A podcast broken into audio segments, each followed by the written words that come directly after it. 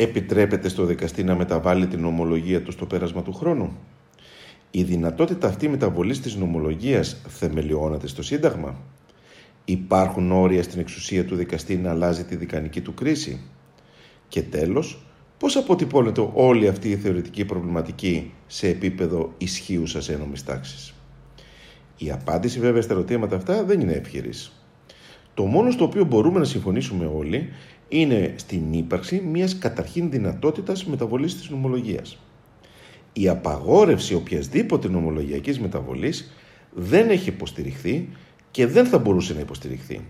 Θα ήταν πραγματικά άτοπο μια δικανική κρίση να πρέπει να επαναλαμβάνεται διαρκώς, έστω και αν είναι ασφαλμένη, ακόμα και αν έχουν μεταβληθεί άρδιν οι συνθήκες στις οποίες στηρίχθηκε. Το γεγονός δε ότι η νομολογία ακολούθησε για μεγάλο χρονικό διάστημα μία ερμηνευτική εκδοχή δεν θεμελιώνει συνταγματική υποχρέωση διατήρησής της και στο μέλλον. Επομένως, η καταρχήν δυνατότητα αλλαγής της νομολογίας δεν προσκρούει ούτε στο κράτος δικαίου, ούτε στην αρχή της προστατευόμενης εμπιστοσύνης, υπό τις ειδικότερες προποθέσει, τις οποίες βεβαίως μπορούμε να δούμε στα κατεδίαν ζητήματα. Οι συμφωνίες όμως σταματούν σε αυτήν την βασική παραδοχή την οποία προεξέθεσα.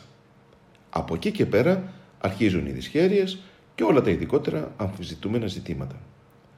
Αποτελεί λόγου χάρη η αρχή της ισότητας όριο δράσης όχι μόνο του νομοθέτη και της εκτελεστικής εξουσίας, αλλά και του δικαστή, ώστε να θέτει όρια και στη δυνατότητα νομολογιακής μεταβολής.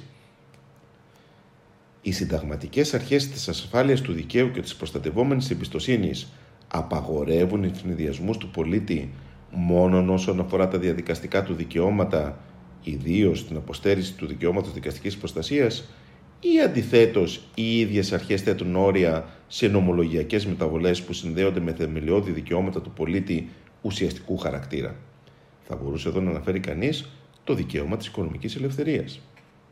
Περαιτέρω, μπορεί ένα τμήμα ενός δικαστηρίου να μεταβάλει εμέσως και σιωπηρός την ομολογία της μείζωνος συνθέσεως του ίδιου τμήματος ή ακόμα και την ομολογία της Ολομέλειας του δικαστηρίου; Ποιοι είναι οι παράγοντες που επηρεάζουν τη μεταβολή της νομολογίας; Πέρα από την αυτονόητη επίδραση που ασκεί η μεταβολή των κρίσιμων πραγματικών ή νομικών δεδομένων, ποιο ρόλο διαδραματίζουν παράγοντες όπως η συνεκτίμηση των συνεπειών των προγενέστερων δικανικών κρίσεων, η αλλαγή στη σύνθεση ενός δικαστηρίου, η διατύπωση μειοψηφιών στις προηγούμενες δικαστικές αποφάσεις και ο διάλογος βέβαια μεταξύ των δικαστηρίων ιδίως μεταξύ των εθνικών δικαστηρίων και των ενωσιακών ή διεθνών δικαιοδοτικών οργάνων.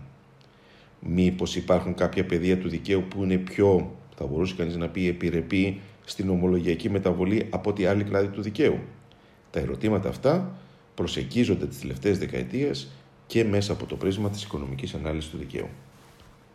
Τελικά, η προσέγγιση του ζητήματος μεταβολής της νομολογίας εξαρτάται από τα ιδιαίτερα χαρακτηριστικά της κάθε ενόμη τάξη και θα μπορούσε να υποστηριχθεί ότι υφίσταται διαφοροποίηση ανάλογα λόγου χάρη με το αν πρόκειται για χώρες της υπηρετικής Ευρώπης ή για αγγλοσαξονικές ένωμες τάξεις που στηρίζονται στον λεγόμενο νομολογιακό προηγούμενο, stare decisions.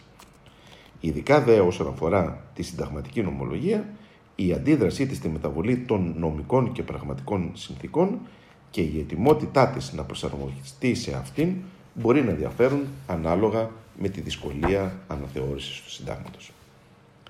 Πάντως ένα δεν μπορεί να αμφισβητηθεί, ότι ο κανόνας δικαίου δεν αποτελεί ένα αμετάβλητο μέγεθος στο πέρασμα του χρόνου.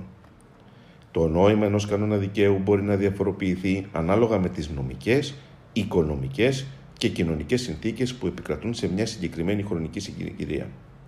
Με άλλες λέξεις, ο κανόνας δικαίου αποτελεί ένα ζωντανό εργαλείο, το οποίο δεν είναι, αλλά γίνεται και η σημασία του οποίου χρωματίζεται από το περιβάλλον στο οποίο βρίσκεται ο ερμηνευτής του δικαίου.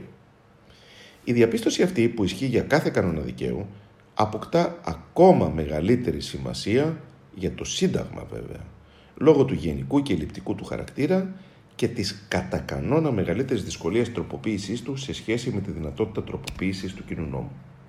Η ιδιότητα αυτή του συνταγματικού κειμένου αποδίδεται με διάφορους όρους, Παραδείγματος χάρη στον αγγλοσαξονικό κόσμο αναφέρεται ως Living Constitution ή Living Tree στο Καναδά ή στα γερμανικά ως Lebendiges Verfassungsrecht.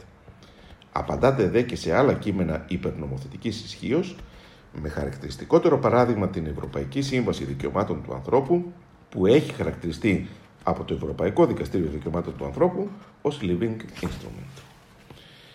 Με την αντίληψη τώρα αυτή του κανόνα δικαίου ζωντανού εργαλείου, θα ήταν, θα έλεγα, προφανώς ασύμβατη μια άκαμπτη δέσμευση του δικαστή από νομολογιακά προηγούμενα.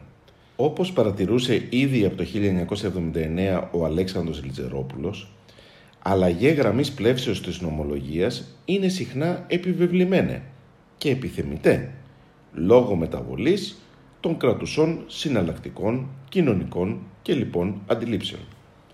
Η μεταβολή των συνθήκων μπορεί δηλαδή να έχει τροποποιήσει τα δεδομένα στα οποία στηρίχθηκε η προηγούμενη απόφαση, κατά τρόπο ώστε η επανάληψή της να μην είναι πλέον ορθή, επειδή δεν ανταποκρίνεται στις νέες επικρατούσες συνθήκες.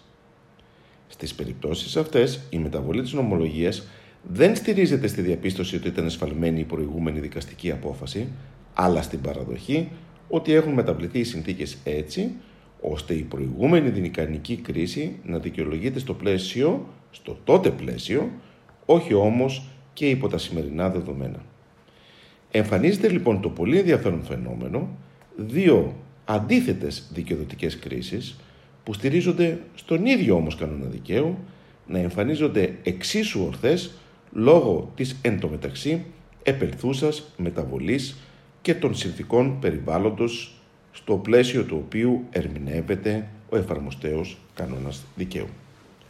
Αποσπάσματα από το βιβλίο του Σπύρου Βλαχόπουλου «Οι συνταγματικές διαστάσεις της μεταβολής της νομολογίας» 2019, σελίδες 11 έως 13 και 19 έως 20.